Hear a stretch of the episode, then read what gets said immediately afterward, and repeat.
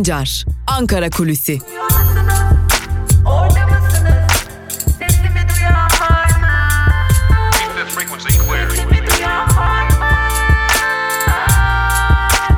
Özgürüz Radyo. Özgürüz Radyo. Özgürüz Radyo'dan ve Ankara Kulüsi programının ilk bölümünden merhaba sevgili dinleyenler. Hafta içi her gün olduğu gibi haftanın son gününde de Ankara gündemini aktarmak üzere Özgürüz Radyo'da karşınızdayız. Türkiye oldukça hareketli bir hafta geçirdi. Öncelikle bunu belirtmekte fayda var. Bir yandan S-400'ler nedeniyle Amerika Birleşik Devletleri'nden beklenen o meşhur ve malum F-35 açıklaması geldi. Türkiye F-35 programından çıkarıldı. Öte yandan Doğu Akdeniz konusunda Avrupa Birliği Dışişleri Bakanlığı Türkiye'ye yaptırım uygulama kararı aldılar.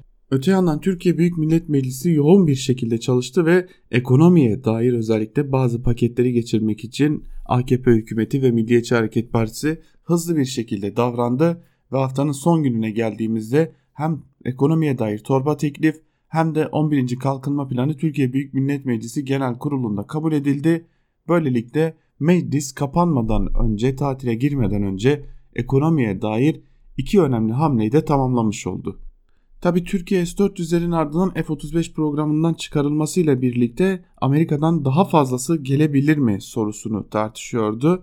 ABD Başkanı Donald Trump şu aşamada Türkiye'ye yaptırım uygulamakta pek de gönüllü olmasa da karşısında imzaladığı ve kendisinin uygulamaya soktuğu yasalar var. Yine karşısında kendi partisi dahil olmak üzere bir senato var ve bu senato Türkiye'ye yaptırım uygulama konusunda çok katı şekilde davranmaya devam ediyor. Öte yandan Türkiye'nin S-400 alımını hasarsız atlatmak için tüm girişimleri devam etse de Türkiye'nin en az hasarla kurtulma senaryosunda dahi ABD'den bir takım ekonomik yaptırımlar almasına kesin gözüyle bakılıyor. ABD Başkanı Donald Trump'ın önünde sadece bunu ertelemek için haklı bir gerekçe bulup 180 gün öteleme hakkı var. Bunun dışında Türkiye'nin ABD'den gelecek bu yaptırımları nasıl bertaraf edeceği gerçekten merak ediliyor. İlerleyen günlerin önemli tartışma konularından biri bu olacak. Ancak şu aşamada ABD Türkiye'ye yaptırım uygulamayacak demek iyi niyetli bir senaryo yazmaktan öte gerçekten uzaklaşmak olacak gibi görünüyor. Evet, Türkiye dış politikada tamamen sıkışmış durumda ve bu sıkışmışlığı Rusya da çok iyi değerlendiriyor. Rusya S-400'ler konusunda tarihinde hiç olmadığı kadar hızlı bir şekilde belki de bir sevkiyat gerçekleştirdi. Üretim ve sevkiyat gerçekleşti. Türkiye'ye parçalar gönderildi. Rusya bu sıkışıklığı değerlendirmeye devam ediyor ve sıradaki satışın savaş uçağı olması ve Rusya'nın tam anlamıyla Türkiye'yi eksenine çekebilmesi için girişimler, çabalar devam ediyor. Dün söylemiştik, Türkiye içerisinde bunu dillendiren ve niyetli olan belli gruplar bulunuyor. Rusya da artık tam anlamıyla bu konuya niyetli olduğunu, bu konuya hazır olduğunu dile getirmeye başladı. Önümüzdeki günlerde Rusya'dan savaş uçağı alımı gerçekleşmese dahi bu konunun tartışmaya açılması artık kaçınılmaz görünüyor, hem de en üst perdeden. Ve gelelim dış politikada sıkışan, ekonomik anlamda sıkışan Türkiye'nin yeni hamle ihtimaline. Yeni hamle olarak Türkiye'nin Kuzey Suriye Federasyonu'na ya da Doğu Suriye'ye yeni bir operasyon yapma ihtimali giderek güçleniyor. Özellikle Doğu Suriye sınırına yönelik olarak çeşitli sevkiyatlar devam ediyor. Sınırın öte yanında da bulunan Suriye Demokratik Güçleri de ciddi bir hazırlık yaptığı belirtiliyor Suriye Demokratik Güçleri'nin. Amerika Birleşik Devletleri'nin bu bölgede bulunan güçleri aracılığıyla Suriye Demokratik Güçleri'nin Türkiye'ye mesajlar yolladığı, buna gerek yok, çatışmaya gerek yok mesajları yollandı, ancak Suriye Demokratik Güçleri'nin ciddi bir savaş hazırlığı yaptığı belirtiliyor. Öte yandan Türkiye'de sınıra ağır silahları sevk etmeye devam ediyor. ABD olası bir çatışmanın önüne geçmek için temasları sağlıyor, temasları sürdürüyor. Özellikle Türkiye tarafıyla ciddi bir temas halinde, ancak şu an itibariyle Türkiye'nin geri adım atmadığı, çatışma ihtimalinin giderek güçlendiği ve büyük bir operasyonun gelebileceğinin sinyalinin verildiği belirtiliyor değerli dinleyenler. Bu ihtimal giderek güçleniyor. Peki Türkiye bu operasyondan karlı mı çıkar, zararlı mı çıkar soruları belki de şu aşamada sorulamayacak sorular. Zira Türkiye yeni bir operasyona tamamen niyetlenmiş durumda. Bunun Membiç ya da Suriye'nin doğusunda özellikle Suriye Demokratik Güçlerinin ana omurgasını oluşturan YPG'nin konuşlandığı bölgelerin olması ihtimali giderek güçleniyor. YPG bu konuya ilişkin biz de hazırlık yapıyoruz açıklamaları yapmakta zaten. Sınırın öte tarafında hendeklerin kazıldığı, çeşitli önlemlerin alındığı belirtiliyor. Türkiye ise sınıra ağır silahlar yığmakla birlikte hava saldırıları için de hazırlıklarını tamamlamış durumda. Sevgili dinleyenler, önümüzdeki günlerde yeni bir operasyon ile uyanma ihtimalimiz de giderek güçleniyor. Bu önemli bilgiyle birlikte Ankara Kulübü'nün ilk bölümünü kapatırken sevgili dinleyenler hatırlatalım. Türkiye Büyük Millet Meclisi artık tatile giriyor. 11. Kalkınma Planı'nın görüşülmesi de sona erdi. Türkiye Büyük Millet Meclisi tatile girecek. 3600 ek gösterge, yargı reformu gibi konular artık Türkiye Büyük Millet Meclisi'nin 2,5 ay sonra açılmasıyla gündeme gelebilecek. Bu konuya ilişkin çeşitli çağrılar oldu. Özellikle AKP hükümetinin yargı reformu konusunda Türkiye Barolar Birliği'nden, muhalefet partilerinden çağrılar oldu. Bu konuyu görüşelim, yasalaştıralım. Ondan sonra Türkiye Büyük Millet Meclisi tatile girsin çağrıları oldu. Ancak bu gerçekleşmedi. Cumhuriyet Halk Partisi Grup Başkan Vekili Özgür Özel de meclisin tatile girmesine karşı olduklarını sıklıkla açıkladı. Ancak Türkiye Büyük Millet Meclisi artık tatile girdi diyebiliriz.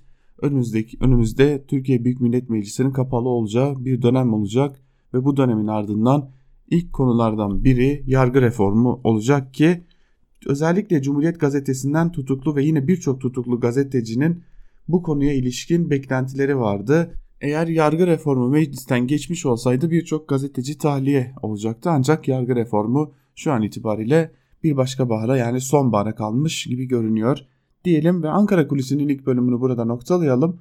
Ankara Kulisi'nin ikinci bölümünde gazete manşetlerine ve günün öne çıkan yorumlarına hep birlikte göz atmak için yayında olmaya devam edeceğiz. Bizden şimdilik kısa bir ara, görüşmek üzere. Ankara Kulisi'nin ikinci bölümüyle tekrar merhaba sevgili dinleyenler. Programımızın ilk bölümünde sizlere Ankara'da konuşulanları aktarmıştık. Ankara'da gündem ne? Buna yoğunlaşmıştık. İkinci bölümde ise gazete manşetlerine ve günün öne çıkan yorumlarına hep birlikte göz atacağız. Ve ilk gazetemiz Cumhuriyet Gazetesi ile başlıyoruz. Cumhuriyet Gazetesi bugün "Sipariş davalar tek tek çürüyor" manşetiyle çıkmış.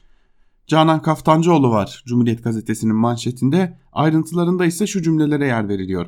7 yıl önceki sosyal medya paylaşımları nedeniyle yargılanan CHP İstanbul İl Başkanı Canan Kaftancıoğlu'nun 17 yıla kadar hapsi istendi. Kaftancıoğlu bu İstanbul'u yeniden halka vermek üzere yola çıkmış bir il başkanını cezalandırma davasıdır dedi. Kaftancıoğlu çıkışta da mütalaanın bir flash bellekte hazır geldiğini söyledi. Osman Kavala'nın 21 aydır tutuklu olduğu Gezi davasında sanık avukatlarından Fikret İlkiz iddianamede somut delil olmadığını belirterek "Böyle iddianame olmaz, daha önce beraat eden insanlara dava açılmaz" dedi. Avukat Özgür Karaduman ise FETÖ'nün hazırladığı bir iddianame ile karşı karşıya olduklarını söyledi şeklinde dün gerçekleşen iki önemli davayı, hem Canan Kaftancıoğlu davasını hem de Gezi direnişi davasını manşetine taşımış Cumhuriyet Gazetesi. Dün aslında kamuoyunda pek tartışılmadı ama Emniyet Genel Müdürü'nün görevden alınması ve neredeyse kızağa çekilmesi dikkat çekici bir gelişmeydi. Buna dair bir haber var Cumhuriyet Gazetesi'nde. "Emniyette ağır etkisi" başlıklı bir haber ve haberin ayrıntıları şöyle. Cumhurbaşkanı Erdoğan bir yıl önce Emniyet Genel Müdürlüğü'ne atanan Celal Uzunkaya'yı görevden aldı. Uzunkaya'nın yerine Şırnak valisi Mehmet Aktaş getirildi. Elazığlı Aktaş'ın atanmasında eski Emniyet Genel Müdürü ve eski Bakan Mehmet Ağar'ın etkili olduğu öne sürüldü. Bazı emniyet müdürleri ile yardımcılarının belirlenmesinde Uzunkaya ile İçişleri Bakanı Soylu arasında anlaşmazlık yaşandığı belirtildi. Uzunkaya'nın önerdiği isimlere Soylu'nun karşı çıktığı, terfi ve atamalar konusunda ters düştükleri ifade edildi deniyor haberin ayrıntılarında. Aslında bu konuya ilişkin dün dikkat çekici iki haber vardı. Çok fazla göz önünde değildi ama biri bir köşe yazarının İçişleri Bakanı Süleyman Soylu'nun AKP'den ayrılıp yeniden Demokrat Parti'nin başına geçeceğini dile getiren bir köşe yazısıydı. Bir diğeri ise eski Emniyet Genel Müdürü olan Mehmet Ağar'ın aynı zamanda Susurluk'ta da adı geçen Korkut Eken'le bir araya gelmesiydi, bir fotoğraf vermesiydi. Bu görüşmede MHP'li yöneticilerin yanı sıra emniyet müdürleri de bulunuyordu. Çok dikkat çekici bir görüşmeydi. Tam da bu değişiklik, bu kızağa çekmede bu iki haberin, bu iki görüntünün ardından ortaya çıktı ki dikkat çekiciydi. Öyle görünüyor ki geçmişte ağırlığı olan, emniyette ağırlığı olan isimler yeniden ağırlık kazanmış durumdalar. Bu etkinin Mehmet Ağar etkisi olmadığını söylemek gerçekle örtüşmemek olacak diyelim ve Bir Gün Gazetesi'ne geçelim. Bir Gün Gazetesi Her biri ayrı bir koltukta. Süper aile manşetiyle çıkmış. Manşetin ayrıntıları ise şöyle. Eski Aile ve Sosyal Politikalar Bakanı Fatma Betül Sayan'ın kardeşi Ulaştırma Bakan Yardımcısı Fatih Sayan kendi kendini denetleme görevini de üstlendi. Sayan hem Bilgi Teknolojileri ve İletişim Kurumu'ndan sorumlu bakan yardımcısı hem de Bilgi ve Teknoloji Kurumu'nun denetlemekle yükümlü olduğu Türk Telekom'un yönetim kurulu başkanı. CHP Genel Başkan Yardımcısı Onursal Adıgüzel bu durum BTK'nın bağımsızlığına gölge düşürmektedir dedi. Fatma Betül Kaya'nın diğer kardeşleri de devlette aldıkları görevlerle daha önce tartışma konusu olmuştu. Sayan'ın kız kardeşi Ayşe Hilal Sayan Koytak Kuveyt Büyükelçisi olarak atanmıştı. Diğer kız kardeşi Nazmiye Sümeyye Sayan ise AKP'den İstanbul Büyükşehir Belediyesi meclis üyesi olarak görev yapmıştı. AKP'li Cumhurbaşkanı Erdoğan ise daha geçen hafta liyakate, istişareye daha çok önem vereceğiz demişti deniyor haberin ayrıntılarında. Bazı haberler vardır ya, üzerine söz söylemek haberin büyüsünü bozar. Bu tam da öyle bir haber diyelim. Devam edelim. İspark'ta skandal ihale başlıklı bir haberle devam edelim. Haberin ayrıntıları ise şöyle. İspark seçimin ardından kamu ihale yasasının doğal afetler, salgın hastalıklar, can veya mal kaybı tehlikesi gibi ani ve beklenmeyen olayların ortaya çıkması üzerine ihalenin ivedi olarak yapılmasının zorunlu olması durumunda kullanılmasına izin verdiği pazarlık yöntemini kullanarak 894.480 TL'lik araç kiralama ihalesi yaptı. Araç kiralama ihalesini alan Baki Otomotiv'in sahibi Abdülbaki Kara, AKP'de milletvekili aday adayı, Gümüşhane İl Başkan Yardımcılığı gibi görevler yapan bir isim. İstanbul Büyükşehir Belediyesi Meclisi CHP Grup Sözcüsü Tarık Balyalı bir güne konuyla ilgili yaptığı açıklamada başkanın ihalelerle ilgili hassasiyeti ortadayken bu yapılan doğru olmamıştır. Mazbatanın alınmasından kısa süre sonra yapılan bu ihale iştiraklerin yönetimiyle ilgili soru işaretlerini tekrar haklı kılmıştır dedi. İspark Yönetim Kurulu'nun etik dışı bir kararla görev süresinin seçimlerden önce 2020'ye kadar uzatıldığı bildirildi deniyor haberin ayrıntılarında. Ekrem İmamoğlu İstanbul Büyükşehir Belediye Başkanı ancak gerçekten de yetkileri ve etki alanı ne kadar kısılabilirse o kadar kısılsın diye AKP yönetimi elinden geleni yapmaya devam ediyor. Geçelim Evrensel Gazetesi'ne. Evrensel Gazetesi ise bugünkü manşetinde "Bağımlılık artıyor, fatura büyüyor" sözlerine yer vermiş. Manşetin ayrıntıları ise şöyle. Rus yapımı S-400'lerin teslimatıyla başlayan gerilim ABD'nin Türkiye'yi F-35 programından çıkarmasıyla daha da arttı. Süreci değerlendiren akademisyen Erhan Keleşoğlu S-400'lerin ekonomiden demokrasiye, ABD ile ilişkilerden Doğu Akdeniz kriziyle bağlantısına kadar geniş bir çerçevede değerlendirilerek gelinen noktanın tam bir kör düğme döndüğünü söyledi. S-400 tercihinin Türkiye'ye ekonomik maliyetinin artacağına dikkat çeken Keleşoğlu, S-400'lerin ulusal güvenlik ile gerekçelendirilmesine ise güvenlik refah içinde, huzur içinde ve barış içinde yaşamaktır. Dişimize tırnağımıza kadar silahlanma barış ve huzuru getiremez dedi şeklinde itiraz etmiş ve Evrensel Gazetesi de bu konuyu manşetine taşımış. Gerçekten de S-400'ler, F-35'ler gündem olduğundan beri bu konuyu hep merak etmişimdir. Özellikle kimse neden çıkıp da gerçekten de huzur ve güvenlik sadece silahlanmada mıdır, silahlanma yarışında mıdır? Bu da ayrı tartışılması gereken önemli bir konu olarak aslında Türkiye'nin önünde duruyor. Ama şu an itibariyle ne yazık ki birçok gazete, birçok basın yayın organı S-400'ler, F-35'ler arasındaki ikileme sıkışmış durumda. Türkiye'nin gerçekten bu derece silahlanmaya ihtiyacı var mı sorusu da ayrı bir önem taşıyor. Yeni Yaşam Gazetesi'ne geçelim. Yeni Yaşam Gazetesi'nin bugünkü manşetinde ise Dersim'de cevap bekleyen sorular sözleri yer alıyor. Ayrıntılar ise şöyle. Dersim'in Ovacık ilçesine bağlı Bilgeç köyünde 15 Temmuz'da meydana gelen ve 8 yaşındaki Ayaz Güloğlu ile 4 yaşındaki kardeşi Nupelda'nın ölümüne neden olan patlamayla ilgili çok sayıda soru ve karanlık nokta olmasına rağmen valilik niçin alelacele PKK yaptı diye açıklama yaptı.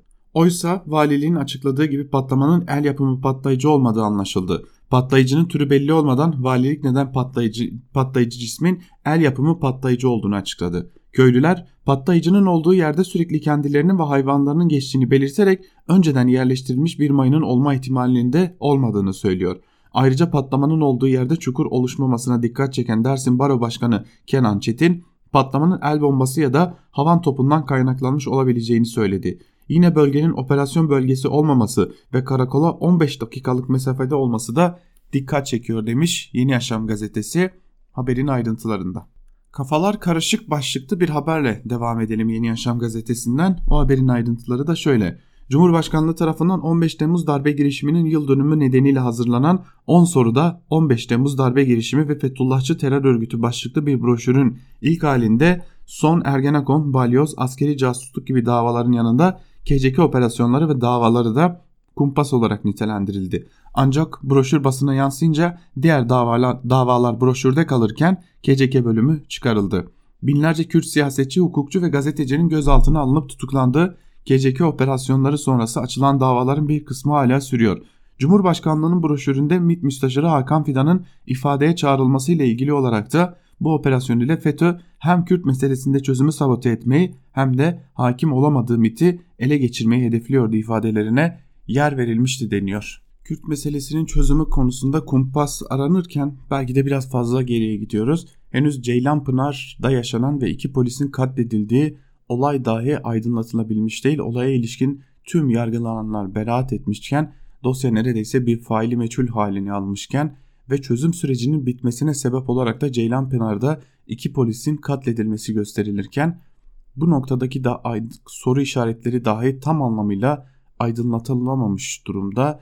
Belki de son dönemin Türkiye tarihinin en büyük kumpaslarından biri Ceylanpınar'da gerçekleşti ve Türkiye belki de Kürt sorununda çözüme çok yaklaşmışken bu gerçekleştirilemedi ve Türkiye belki de son dönemdeki tarihin en büyük çözüm şansından son dönem tarihindeki en büyük iç savaş olasılığına doğru yaklaşmıştı o dönemde ve biliyorsunuz bölge illerinde birçok insan hayatını kaybetmişti. Yine birçok polis ve asker hayatını kaybetmişti. Orada başlayan çatışmalar ülke geneline yayılmış, ülkenin birçok noktasında patlamalar meydana gelmiş ve birçok sivil insan vahşi şekilde hayatını kaybetmişti, katledilmişti. Şimdi Türkiye belki de 15 Temmuz'a darbe girişimine giden noktada buraları araştırması gerekirken henüz tam anlamıyla buralara da eğilmiş değil diyelim ve Sözcü Gazetesi ile devam edelim. Sözcü Gazetesi anlaşılır gibi değil manşetiyle çıkmış bugün ve manşetin ayrıntılarında şu cümlelere yer veriliyor. FETÖ'yü ihbar ettiği için iftiraya uğrayıp 4 yıl yargılanan, beraat ettikten sonra emniyetin başına geçen Genel Müdür Celal Uzunkaya Kılıçdaroğlu'na linç olayından sonra görevden alındı. Emniyet Genel Müdürü Celal Uzunkaya'nın daha bir yılını doldurmadan görevden alınması akıllara soru işaretlerini getiriyor. Çünkü Uzunkaya 43 yıllık meslek hayatında emniyetteki Fethullahçı yapılanmayla mücadele etti. Hatta onları tek tek bildirdi. Bu yüzden FETÖ'cülerin ihbarlarıyla dolandırıcılık soruşturması geçirdi. 4 yıl yargılandı. Beraat etti. Ardından Emniyet Genel Müdürü oldu. CHP lideri Kılıçdaroğlu'nu Ankara Çubuk'taki linçten kurtaran konuşmayı yaptı. Şimdi kıza alındı. Kafalar karıştı deniyor manşetin ayrıntılarında. Manşet aynı zamanda Sözcü Gazetesi yazarlarından Saygı Öztürk'ün yazısı. Biz ilerleyen dakikalarda günün öne çıkan yorumlarında Saygı Öztürk'ün yazısını da sizlerle paylaşacağız diyelim. Devam edelim. Karar Gazetesi'ne geçelim. Karar Gazetesi gündemimde şimdilik yaptırım yok manşetiyle çıkmış. Manşetin ayrıntıları ise şöyle sevgili dinleyenler. Dün Donald Trump'ın yaptığı aslında çeviri hatası ya da tam bir anlaşılmazlıktan kaynaklanan o sözler Karar Gazetesi'nin manşetinde yer alıyor. Ayrıntılar şöyle. Beyaz Saray ve Pentagon'dan ard arda gelen F-35 yaptırım açıklamalarının ardından iki ülke başkentinde zamana karşı gerilim dolu trafik başladı. Kongre ve Senato'nun onayladığı ekonomik yaptırımlar açıklanmadan Cumhurbaşkanı Başdanışmanı İbrahim Kalın, Trump'ın Ulusal Güvenlik Başdanışmanı Bolton'la telefonda görüştü. 2 saat sonra kameralar karşısına çıkan Trump, günlerdir onaylanması için masasında duran kassa yaptırımları arasında henüz bir seçim yapmadığını söyledi. Trump, Türkiye'ye şimdilik yaptırım düşünmüyorum dedi. NATO'nun en büyük iki ülkesi arasındaki gerilim ittifak karargahında da dikkatle takip ediliyor.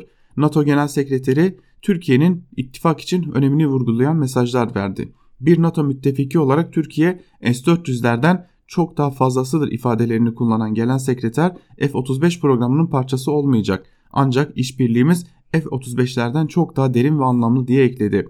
Ankara'nın F-35 adımına karşı Washington'la tepki ise sert oldu. ABD'yi ilişkilerimizde onarılmaz yaralar açacak bu hatadan dönmeye davet ediyoruz. Aslında Donald Trump yaptırım uygulamayı şimdilik düşünmüyorum açıklamasının ardından bir açıklama daha yaptı ve henüz karar vermedik şeklinde bu açıklamasını da revize etti. Bakalım ilerleyen günlerde bu konuya ilişkin bir açıklama gelecek mi Türkiye'den? Ancak Trump'ın bu açıklaması Türkiye'de döviz kurlarına sıcak etki yaptı. döviz kuru hızlı bir gerileme yaşadı. Şu an itibariyle 5.63-62 aralığında seyrediyor. Dolar, euro ise 5.34-33 aralığında seyrediyor.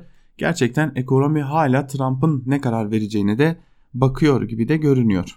Karar Gazetesi'nden bir haberi daha sizlerle paylaşalım. Düzce'de durmayan sağanak afeti başlıklı bir haber. Düzce'de aşırı yağış ve heyelan hayatı felç etti. Derelerin taştığı, köy yollarının kapandığı felakete çok sayıda kişi de su baskınları ve toprak kayması nedeniyle bulundukları yerlerde mahsur kaldı. Düzce Valiliği mahsur kalan 69 kişinin 5 helikopterle kurtarıldığını duyurdu. Meteorolojiden ise yeni alarm geldi. Düzce ve Sakarya'da yağışların etkisini artırarak kuvvetli şekilde devam edeceği belirtildi. Düzce Valiliği ise 7 kişinin kayıp olduğunu açıkladı deniyor haberin ayrıntılarında. Türkiye gerçekten çok ilginç bir yaz geçiriyor. Mevsim normallerinin altında seyreden sıcaklıklar, çok büyük yağışlar nedeniyle gerçekten de mevsim çok da normal geçmiyor yaz mevsimi Türkiye'de. Belki Ege ve Akdeniz kıyılarında, bölgelerinde normal bir mevsim izliyoruz ancak İç Anadolu, yine Marmara bölgesinde çok da dikkat çekici yağışların olduğu bir dönemden geçiyoruz. Yine dikkat çekici Güneydoğu'da, Güneydoğu Anadolu bölgesinde de yine sıcaklıklar çok da mevsim normallerinin üzerinde ya da mevsim normallerinde seyretmiyor. Bazen mevsim normallerinin altına iniyor ki bu bölgede özellikle yapılan tarımı derinden etkileyen bir durum. Gerçekten de belki de iklim felaketinin Türkiye yansımalarını artık ciddi manada görmeye başladık diyelim. Karar Gazetesi'nin ardından bir de Yeni Çağ Gazetesi'ne göz atalım.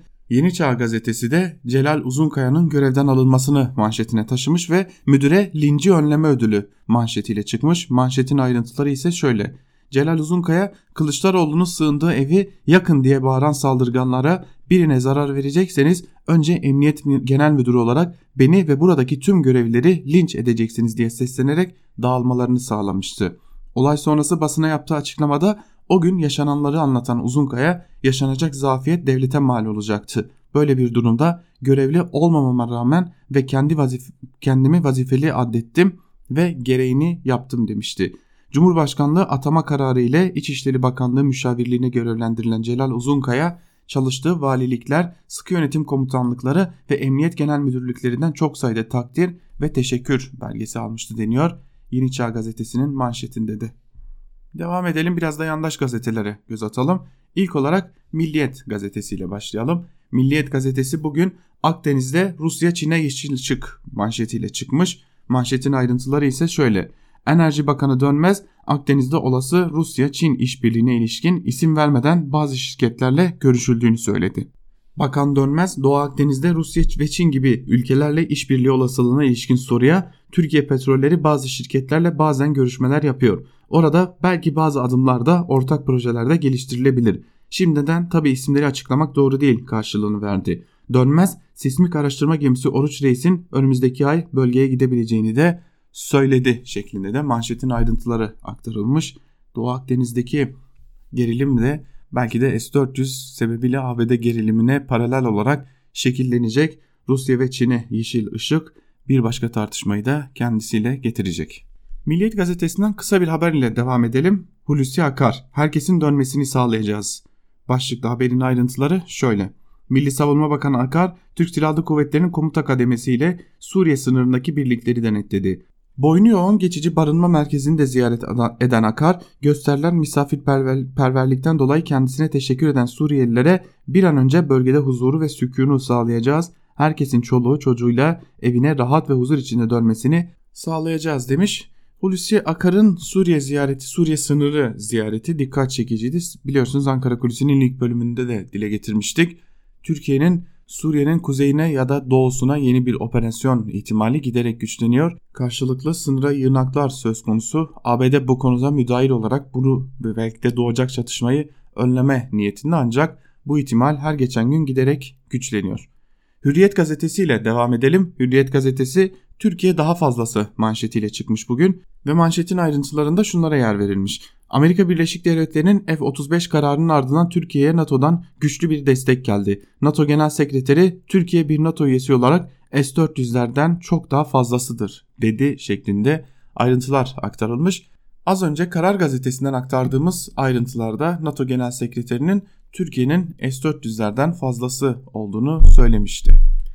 Hürriyet gazetesinden eğitime dair küçük bir haber paylaşalım sizlerle. Matematik, kimya, fizik ve biyolojide dökülüyoruz. Haberin başlığı aslında her şeyi anlatıyor ama kısa bir ayrıntı var, onu da aktaralım sizlere. YKS'de en düşük performans fen bilimlerinde gösterildi. Alan yeterlilik testlerinde fizik, kimya ve biyolojide adaylar ortalama 10 sorudan birini doğru yanıtladı. Matematikte soruların %88'i yanlış işaretlendi. TYT'de 15 bin aday 0 çekti deniyor haberin ayrıntılarında. Gerçekten de Türkiye pozitif bilimlerde ne aşamada, bu konudaki eğitimler ne durumda? Tabi İmam Hatipler tartışmasının yanında pek de önemi yok gibi de görünüyor diyelim ve devam edelim. Sabah gazetesine geçelim. Sabah gazetesi ilk icraat ikinci maaş manşetiyle çıkmış. Manşetin ayrıntıları ise şöyle. İzmir Karaburun Belediye Başkanı maaşıyla yetinmedi, kendini müdür atayarak aylığını 2 katına çıkardı. İlkay Girgin Erdoğan 31 Mart seçiminde Karaburun ilçesine CHP'den belediye başkanı seçildi. Koltuğa oturunca ilk icraatı kendi maaşı oldu. İlçenin sorunları sırada beklerken belediye meclisi kararıyla kendisini belediyenin personel şirketine müdür atadı. Başkanlıktan 8 bin lira maaş alan İlkay Erdoğan buna ek olarak müdürlükten de net 7.500 lira huzur hakkı alacak. Böylelikle aylığı 15.500 liraya çıkacak. İlçede şimdi herkes başkanın hormonlu maaşını konuşuyor. Etik değil tepkisi büyüyor denmiş haberin ayrıntılarında. Star gazetesine geçelim. Star gazetesi alternatifsiz değiliz manşetiyle çıkmış. Manşetin ayrıntılarında ise Savunma Sanayi Başkanı Demir'in sözleri var. O sözler ise şöyle. Şu anda çıkarma değil askıya alma söz konusu. Bizim açımızdan her türlü opsiyon masada. ABD'nin kararı mütabakat zaptına da aykırı demiş Demir ve bir kapı kapanırsa diğeri açılır. Alt başlığında ise şunları kaydetmiş.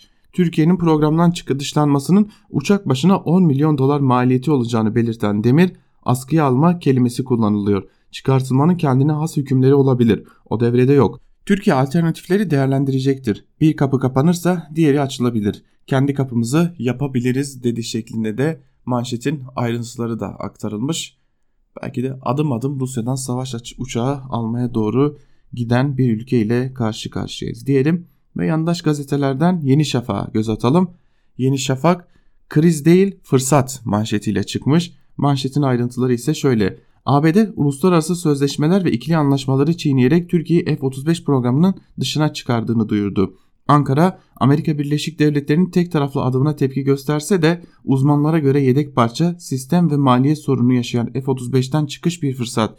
Türkiye acilen bu defteri kapatmalı, yerli ya da ortak projelere odaklanmalı demiş Yeni Şafak gazetesi de. Aslında buradan da adım adım Rusya'dan bir savaş uçağı alma projesine doğru gittiğimizin bir diğer emaresini almış oluyoruz. Akit gazetesine de göz atalım, son gazetemiz olsun. Akit tam bağımsız Türkiye manşetiyle çıkmış bugün. Tam bağımsız Türkiye ideali Başkan Erdoğan ile birlikte gerçek oldu. Emperyalist baskılara rağmen terör kantonlarına karşı Fırat Kalkanı ve Zeytin Dalı operasyonlarını gerçekleştiren Türkiye, Doğu Akdeniz'deki kumpası gemiler göndererek bozdu. ABD'nin yaptırım tehditlerine rağmen S-400 hava savunma sistemleri Türkiye'ye getirildi. Türkiye, Haçlı bloğunun tehditlerine papuç bırakmadı deniyor haberin ayrıntılarında. Tam bağımsız Türkiye sloganı bir yerlerden tanıdık gelecektir hepinize. Tabi zamanında Akit gazetesinin bugün yazarları da olan ya da geçmişte kurucuları da olan isimlerin de içinde bulunduğu isimlerin, kişilerin 6. filoya karşı direnenlerin 68 kuşağının karşısında nasıl durduğunu hatırlarsak bu tam bağımsız Türkiye sloganı da nereden geliyor onu da hatırlamış oluruz diyelim. Ve Akit ile birlikte gazete manşetlerini noktalayalım. Hep birlikte günün öne çıkan yazılarında neler var bir de onlara göz atalım. Ve köşe yazılarını Sözcü Gazetesi ile başlayalım. Manşetini aktarırken söylemiştik. Saygı Öztürk, Emniyet Genel Müdürü Celal Uzunkaya'nın görevden alınmasına ilişkin bir yazı kaleme almış. O yazının bir bölümünü sizlerle paylaşalım. 17 Aralık 2009 yılında Celal Uzunkaya hakkında bir ihbar mektubuna dayanarak başlayan soruşturmanın konusu bir haber elemanının Uzunkaya ve Mustafa Gülcü'nün adını kullanarak dolandırıcılık yaptığı iddiasıydı. 14 duruşma yapıldı. 2014 yılının Ocak ayında da beraat etti. Uzunkaya o süreçte yaşadığını şöyle anlatıyordu. Benim 4 yılımı zindan ettiler. Bu yıllardaki kaybımın maddi ve manevi karşılığı yoktur. Adalet dağıtılması gereken bu yerde gördük ki kedinin fareyle oynandığı gibi bizimle de oynanmıştır. Ama 4 yıl sonunda dağ fare doğurdu. Ama şimdi bizlere o kumpası kuranların bir kısmı cezaevinde, bir kısmı kaçak olmasını bilmek beni az da olsa rahatlatıyor. Ama ömrümün sonuna kadar bu yapıyla mücadele edeceğim. Genel müdür olarak mücadelesi bir yılını bile doldurmadan görevden alındığında bunu yadırgayan meslektaşlarına beni buraya uygun gören makam her kim ise aynı şekilde almış olmasına saygı duyarım. Öyle takdir edilmiş, hayırlı olsun demekle yetindi. CHP Genel Başkanı Kemal Kılıçdaroğlu'na şehit cenazesine katıldığı Çubuğun Akkuzulu köyünde 1000'den fazla kişi tarafından linç edilmek istenmişti. O görüntüler unutulmaz. Ama bir unutulmayan olay da megafonu eline alan Genel Müdür Celal Uzunkaya'nın eve girmek için uğraşan, gözü dönmüş azgın kalabalığa hitaben benim ve arkadaşlarımızın cesedini çiğnemeden o eve giremezsiniz demesiydi. Kılıçdaroğlu'nu linçten kurtaran, kalabalığı bir anda yatıştıran o cümleydi. Celal Bey'in çabası açıkçası Vazdıran hoşuna gitmedi. Saldırganların tutuklanmasına gerek bile duyulmadı. Celal Uzunkaya ile emniyet buraya kadarmış. Önemli olan süre değil, olumlu iz bırakmaktı. Uzunkaya da bunu fazlasıyla yaptı diyor Saygı Öztürk yazısında. Ancak Cumhuriyet Gazetesi'ni aktarırken sizlere aktardığımız bir haber vardı.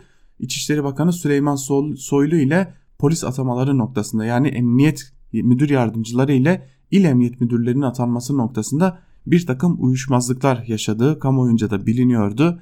Bunun da etkisi olduğunu düşünmek lazım CHP lideri Kemal Kılıçdaroğlu'na yönelik linç girişimindeki tavrının yanında. Ve Cumhuriyet Gazetesi demişken, Cumhuriyet Gazetesi'nden Zafer Arapkirli'nin "Hukuk silah olursa" başlıklı yazısıyla devam edelim. Yazısının bir bölümü şöyle: 31 Mart ve 23 Haziran'da halktan yedikleri ağır siyasi tokadın etkisiyle daha da asabileştiler, saldırganlaştılar. Ülkeyi içine soktukları ağır ekonomik buhran ve dışarıda başımıza açtıkları ağır belaların da üstesinden gelemeyecek olduklarının farkına vardıkça bu fevri tavır daha da azgınlaşacak.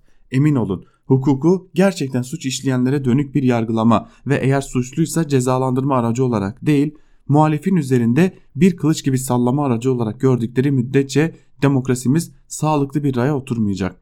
Dün Cumhuriyet davasının sanığı gazetemiz eski mensubu arkadaşlarımız ve yöneticileriyle ilgili Yargıtay Cumhuriyet Başsavcılığı'nın beraat öneren tebliğnamesi, dileriz bu anlamda yeni bir anlayışın habercisi olsun.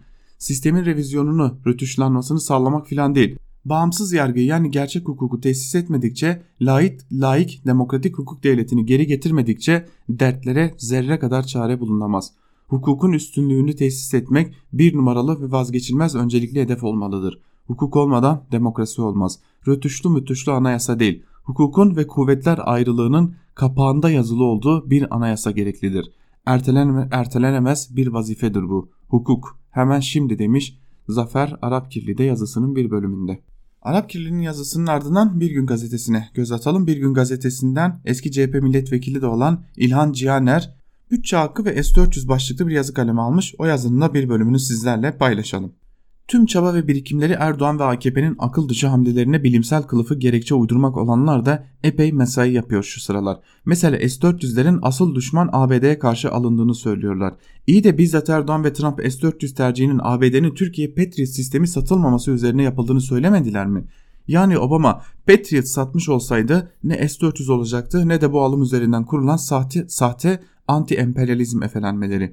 Zaten Beyaz Saray Sözcüsü ABD Türkiye ile stratejik ilişkisine halen çok değer vermektedir. NATO müttefikleri olarak ilişkilerimiz çok katmanlıdır ve sadece F-35'lere bağlı değildir dedi. Bizim dışişleri sözcümüz ise Erdoğan ile ABD Başkanı Donald Trump'ın G20 zirvesi sırasında yaptıkları görüşmenin içeriği ve ruhuyla bağdaşmıyor. ABD'nin S-400 sisteminin F-35 sistemlerine zarar verebileceği konusundaki endişelerini gidermek üzere NATO'nun da dahil edileceği teknik bir çalışma grubu kurulmasını önerdik dedi. Yani aşk olsun Trump, S-400'ler vallahi billahi F-35'e zarar vermiyor tadında bir açıklama. Zaten NATO üyeliğinin devam ettiğini belirtmeye gerek yok. Mecburiyetten ve rastlantısal anti-emperyalizm olursa bu kadar olur.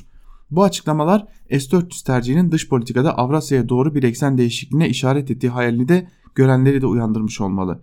S-400 alımına dair en ilginç gerekçelendirme ise bu sistemin 15 Temmuz benzeri iç tehditlere karşı kullanılacağı iddiası. Gladio'yu ABD ve Fethullah ilişkisini sorgulamadan, 15 Temmuz'a giden süreçteki sorumlulukları ortaya koymadan benzer örgütlenmelere başta engel olmak varken kendi savaş uçaklarına karşı S-400 almak paranoyayı aşan bir akıl eğitimi olsa gerek. Üzerine bu kadar konuşulan, ülke savunması için büyük yaptırımlar göze alınan bu sistemle ilgili parlamentonun belirleyiciliği de neredeyse sıfır. Milli Savunma Komisyonu'nda tartışılmamış, ihtiyat akçesine bile el atıldığı bir kriz döneminde F-35 maliyetiyle birlikte değerlendirince milyarlarca dolarlık bir harcama yerinde mi sorgulanmamış. Tabii ki söz konusu olan vatan savunması ise her türlü risk ve fedakarlık göze alınmalıdır. Ama pazarlıkçı, lümpen dış politika hamlelerinin yanlış bir millilik hezeyanı üzerinden muhalefetin paralize edilmesine de izin vermemeliyiz. İşsizlik intiharlarının arttığı bir dönemde asıl vatanseverlik eğitime, sağlığa, gıdaya harcanabilecek devasa kaynak kime karşı, ne zaman kullanılacağı, hatta düğmesinin kimin elinde olacağı belli olmayan silahlara harcanıyorsa bunun sorgulanmasıdır diyor İlhan Cihaner'de yazısının bir bölümünde. Gazete manşetlerini de aktarırken tam da bu konuya değinmiştik. Neden bu silahlanma, neden buna gerek var mı şeklinde hiç tartışılmıyor demiştik. Cumhuriyet Gazetesi'nden Mine Söğüt, "Ölü çocuklar ve ölümüne silahlanmalar" başlıklı bir yazı kaleme almış. Bunun da bir bölümünü sizlerle paylaşalım. F-35 programı nedir? S-400 hava savunma sistemleri ne demektir? Rusya ne ister? Amerika buna ne der? Ülke bu yüzden ne kadar milyar dolarlık bir kayba girer? Hepsi hakkında bir fikriniz olduğu için.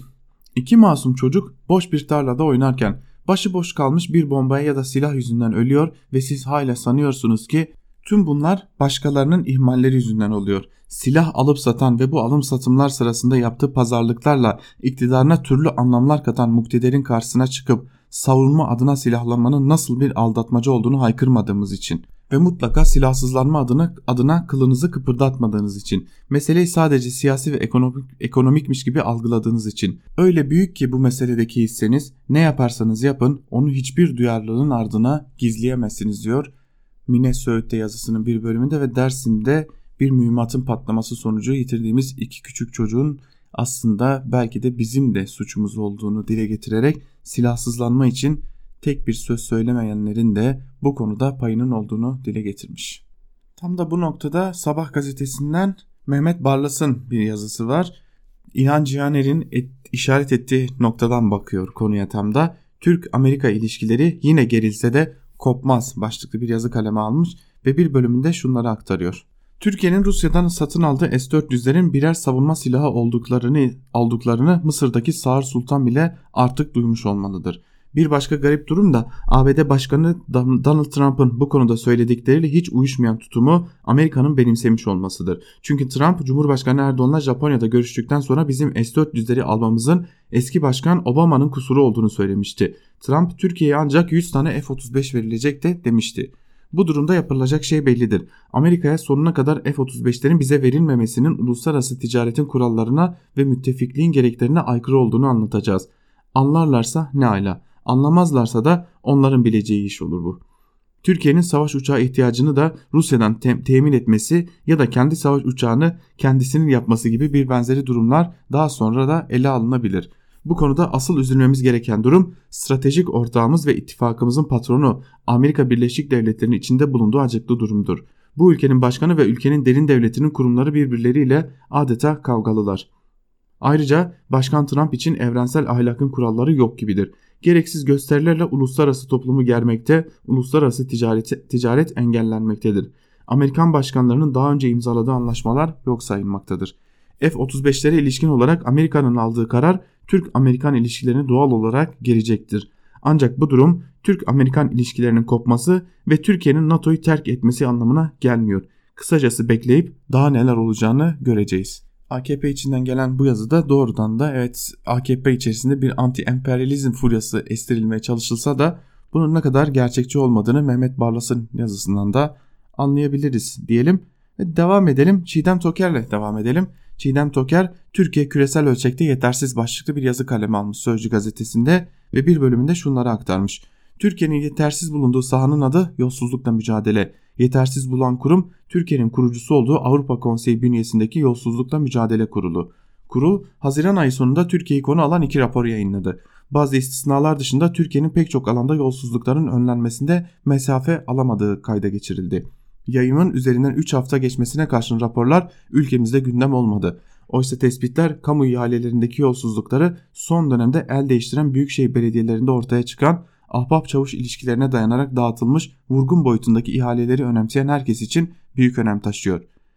kurul raporlarında AKP iktidarının bundan 17 yıl önce bitirmeyi vaat ederken 3Y diye sloganlaştırdığı yolsuzluk, yoksulluk ve yasaklardan yolsuzlukla mücadele sözleri ayrıntılı analiz ediliyor. Türkiye'nin somut bir ilerleme kaydedemediği, tavsiyeler bazında incelenerek sergilenmiş, siyasi partilerin finansmanı ile parlamento ve yargı alanındaki yolsuzluğun önlenmesi konusundaki zayıflıklar vurgulanıyor. Kurulun eş zamanlı yayınladığı ikinci raporun konusu ise milletvekilleri, hakimler ve savcılarla ilgili. Yasama ve yargı alanında yolsuzluğun önlenmesine yönelik olarak alınması gereken önlemleri kapsıyor. Bu konuda ilk değerlendirmesini Mart 2016'da yapan kurul raporunda 22 tavsiye yayınlamış. 3,5 yıl sonra bugün gelinen manzarayı iç karartıcı. Yeni raporda 22 tavsiyeden bugüne kadar sadece ikisinin tatmin edici bir şekilde yerine getirildiği veya tatmin edici bir şekilde ele alındığı belirtiliyor. Avrupa Konseyi Türkiye'nin önerilen tavsiyelerden onda birini anlamına gelen 2 tavsiye yerine getirmesini küresel olarak tatmin edici değil diye niteleyerek rapora aktardı deniyor yazının bir bölümünde ve artık Avrupa Birliği'nin bir de yolsuzluklar konusunda da tatmin edici adımlar atılmadığını söyleyen raporuyla da karşı karşıyayız. Biraz da AKP içerisindeki tartışmalara bakalım. Gazete Duvar'dan Hakkı Özdal'ın Bayar Menderes'ten Gül Babacan'a restorasyon başlıklı yazısının bir bölümünü sizlerle paylaşalım. AKP devlet olma sürecinde de önemli bir yol ayrımına gelmiş ve devlet olan rejim elitiyle giderek daha büyük bir gövdesi oradan dışlanan AKP organizması ayrışmaya başlamıştır. İşte bu noktada diğer fraksiyonlar Gül, Babacan, Davutoğlu vesaire Erdoğan ve elitlerinin devlet olduğu koşullarda Türkiye olarak kalan, onun makus tarihini yaşayan kalabalıklarla sistem arasında restore edilmiş yeni bir ilişki kurmaya odaklanan birer AKP fazıdır. AKP'nin devamı bile değil, onun bizzat kendisidir.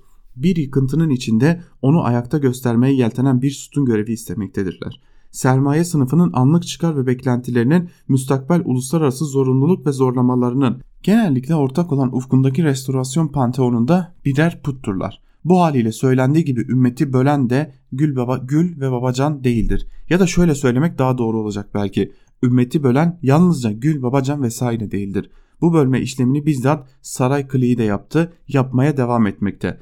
Erdoğancılar 17 yıllık bir iktidarın hakim fraksiyonu olarak her şey isteye gelmiş ve bu imtiyaz paylaşım mekanizmasını ilk olarak onlar sekteye uğratmıştır. Daha alacalı olan koalisyonu bozan bu kliktir. Mecburi nüfuz genleşmesinin bu sorunlu anında o genleşmeyi artık sürdüremez hale geldikçe vaktiyle Refah Fazilet Partisi'nden neşet eden kendi fırsatçılığın hayaletini görüp ümmet gibi, dava gibi dinsel ideolojik kasılmalar geçirmeleri bu gerçeği değiştirmiyor. Erdoğan AKP'si ile fraksiyon mücadelesine girişen klikler onun gerilemesini daha görünür hale getiren, belki hızlandıracak olan, orada çözülmekte bulunan bir yumaktaki ipleri çeken bir fraksiyon olabilirler. Ama bir başka ve daha kalıcı fonksiyonları 2001'deki AKP'nin devamlılığıdır. Erdoğansız AKP'ler vaat etmektedirler. Güvenilirlikleri de 1940'ların ikinci yarısında ılımlı, uyumlu ve demokrat görünen Bayar Menderes'ten daha fazla değildir. Türkiye yeni bir yol ayrımında bunlarca çekiştirilmektedir diyor Hakkı Özdal da konuya ilişkin yazısında. Şimdi bir de AKP cenahından bu konuya ilişkin bir yazı var. Onu da sizlerle paylaşalım. Cem Küçük, AKP'li yandaş yazarlardan biri, Türkiye Gazetesi'nde bu konuya ilişkin bir yazı kaleme almış. Eski argümanlara sarıldıkça yol anlamadığı görülecektir diyor yazısının içeriğinde ve yazısının başlığı şöyle: yeni bir muhafazakar anlayış lazım şeklinde. Yazının ayrıntılarını da sizlere aktaralım. AKP'ye yepyeni bir muhafazakar düşünce ve anlayış lazım. Medyada, televizyonlarda gündemi belirleyecek ve odadaki en yüksek ses olacak yeni sloganlara ihtiyaç var. Aynı şekilde akademide, sosyal hayatta ve siyasette daha ofansif argümanlara ihtiyacı var. Kendini savunma tarzı politikayla gündem belirlenmez. Muhalefet ilk kez bir yıldır gündem belirliyor ve AKP'yi savunmaya itiyor. Farklı görüş, itiraz öne sürecek, herkes dinlenilmeli. İç politikadan dış politikaya kadar geniş bir alanda söylem değişikliğine gitmek lazım. Yoksa CHP seçmeni bizi anlamıyor, HDP seçmeni aşırı ideolojik, İYİ Parti ırkçı argümanlar kullanıyor demenin bir anlamı yok. Çünkü bu partilerin seçmenine bu tür argümanlar etki etmiyor. Özellikle gençleri hedef alacak yeni muhafazakar anlayış ve düşünce belirlenmesi lazım. Bu yapılmadıkça ve eski argümanlara sarıldıkça bir yol anlamadığı görülecektir. Benden uyarması diyor Cem Küçük'te yazısının bir bölümünde. AKP'nin belki de en hararetli yandaşlarından biri olan Cem Küçük'ün dahi böylesi bir yazı kaleme alması bir şeylerin yolunda gitmediğinin, en büyük kanıtlarından biri olsa gerek. AKP içine ilişkin Ahmet Hakan da bugün bir yazı yazmış ve hedefinde eski başbakanlardan dün de canlı yayına çıkan isim olan Ahmet Davutoğlu var. Ahmet Davutoğlu pelikan melikan diye hiç boşuna ağlamasın başlıklı bir yazı kaleme almış Ahmet Hakan ve bir bölümünde şunları kaydediyor. Ahmet Davutoğlu başbakanlık görevini sürdürürken kendisine tak diye istifa et denilmiştir. O da şak diye istifa etmiştir. Ne istifası kardeşim diyememiştir. Ben seçimle geldim diyememiştir. Benim arkamda millet var diyememiştir. Yüzüne isteksiz bir gülümseme kondurup basmıştır istifayı. O gün çıkıp da bir çıkış yapmayı göze alabilseydi, bir itirazda bulunmaya cesaret edebilseydi, bir olmaz çekmeyi deneyebilseydi. Hepsini geçtim. Hiç değilse yüzüne isteksiz bir gülümseme kondurmak yerine yüzünü asabilseydi. Bugün ben yeni bir siyasi hareket başlatıyorum dediğinde millet belki peşine düşebilirdi. Ahmet Davutoğlu bugün ne yapıyor, ne yapacak? Pelikan melikan falan diyerek ağlıyor, ağlaşıyor. Oysa istifa ettiğinde azıcık direnseydi, dinenebilseydi, bırakın pelikanı melikanı Game of Thrones'un ejderhaları üzerine gelse sökmezdi demiş Ahmet Hakan da Ahmet Davutoğlu'nu hedef alan yazısının bir bölümünde. Hürriyet gazetesinden Sedat Ergin'in geçmişi de hatırlatan bir yazısıyla devam edelim. Washington'da hangisini ciddiye almalıyız? İyi polisi mi, kötü polisi mi başlıklı bir yazı ve bir bölümü şöyle. Türkiye geçmişte Patria'ya satılmamış olmasını ahmakça diye niteliyor Başkan Trump. Gelinen noktada Türkiye karşısında sergilenen davranışı adil bulmadığını anlatıyor. Trump bir yandan da Rus füzesi aldı diye ona milyarlarca dolarlık uçak satmamıza izin verilmiyor diyerek yakınıyor. Peki Türkiye'yi F-35 programından çıkartan kim? Barack Obama mı? Hayır, Trump yönetimi. Evet, Obama yönetiminin hava savunma sistemi alanındaki ihtiyacının karşılanması konusunda Türkiye'ye çok yardımcı olmadığı bir gerçek. Ama şunu unutmak da gerçeğe saygısızlık olur. Trump 21 Ocak 2017 tarihinde düzenlenen şaşalı bir törenle Beyaz Saray'da yönetimi devraldı. Yani kendisinin Washington'da ipleri eline almasından bu yana tam 2,5 yıl geçti. Türkiye'nin Rusya'dan S-400 alması konusunun ciddiyet kazandığı, ilerlediği süreç büyük ölçüde Trump yönetiminin iş başında olduğu bir döneme rastladı. Ayrıca Savunma Bakanı Hulusi Akar'a 6 Haziran 2019 tarihinde mektup gönderip S-400'ler alınırsa Türkiye'nin F-35 programından çıkartılacağını duyuran Patrick Shanahan Trump'ın savunma bakan vekiliydi. Şimdi bu soruyu yöneltelim. Obama Türkiye'nin Patriot'lar konusundaki talepleri karşısında kayıtsız kaldı diyelim. Peki Trump çok mu duyarlı davrandı? Bu sorunun yanıtını isterseniz Milli Savunma Bakanı Akar versin. Akar 8 Mart 2019 tarihinde Anadolu Ajansı'na verdiği mülakatta Türkiye'nin Patriot'larla ilgili ABD'den gerekli yanıtları almadığını belirttikten sonra bakın ne demiş. Hatta bundan önce 2017'de ikinci müracaat yapıldı. O talebimize de 17 ay sonra cevap verildi. Yani Obama değil, Trump yönetimi Türkiye'nin Patriot talebine yaklaşık 1,5 yıl sonra yanıt vermiş. Meselenin doğrudan Başkan Trump'ın sorumluluğuna giren kritik bir yönü daha var. Hatırlayalım, geçen yıl Trump'ın Türkiye ile ilişkilerinde Cumhurbaşkanı Recep Tayyip Erdoğan ile diyaloğunda uzun bir süre birincil gündem maddesi S-400'ler değil İzmir'de tutuklu olan rahip Andrew Brunson'un dosyasıydı. Trump'ın Brunson dosyasına kilitlenmesinin önemli bir sonucu şu olmuştur. Siyasi, savunma ve stratejik boyutlarıyla Türkiye-ABD ilişkilerini her yönüyle derinden sarsma potansiyelini taşıyan S-400, F-35 gibi ciddi bir kriz konusu Rahip Brunson dosyasının gölgesi altında kalmıştır diyor Sedat Ergin de yazısının bir bölümünde ve aslında Trump yönetiminin de Türkiye'ye aksettirildiği gibi pek de masum olmadığını aktarıyor diyelim. Ve bu yazıyla birlikte biz de Ankara Kulübü programını burada noktalayalım sevgili dinleyenler. Tabii gün içerisinde Özgürüz Radyo'da neler var dilerseniz onu da sizlerle paylaşalım. Bugün Özgürüz Radyo'da tarihin öteki yüzü günü, aslında ilk olarak onu belirtelim. Bugün Ayşe Ürün hazırlayıp sunduğu tarihin öteki yüzü programı Özgürüz Radyo'da 17 haber bültenimizin hemen ardından sizlerle olacak sevgili dinleyenler. Ayşe Ür bugün tarihin öteki yüzü programında 20 Temmuz 1969'da ayın büyüsünü yitirdiğimiz gün başlıklı bir konuyu işleyecek. Aya ayak basılan o günün yıl dönümünde neler yaşandı, neler oldu, bu konuya ilişkin dikkat çekici bir konuyla Ayşe Ör karşınızda olacak diyelim ve bu hatırlatmayla birlikte Ankara Kulisi'ni burada noktalayalım ve mikrofonu eşgenel yayın yönetmenimiz Can Dündar'a ve Özgür Yorum'a bırakalım. Özgürüz Radyo'da kalmaya devam edin. Şimdilik hoşçakalın.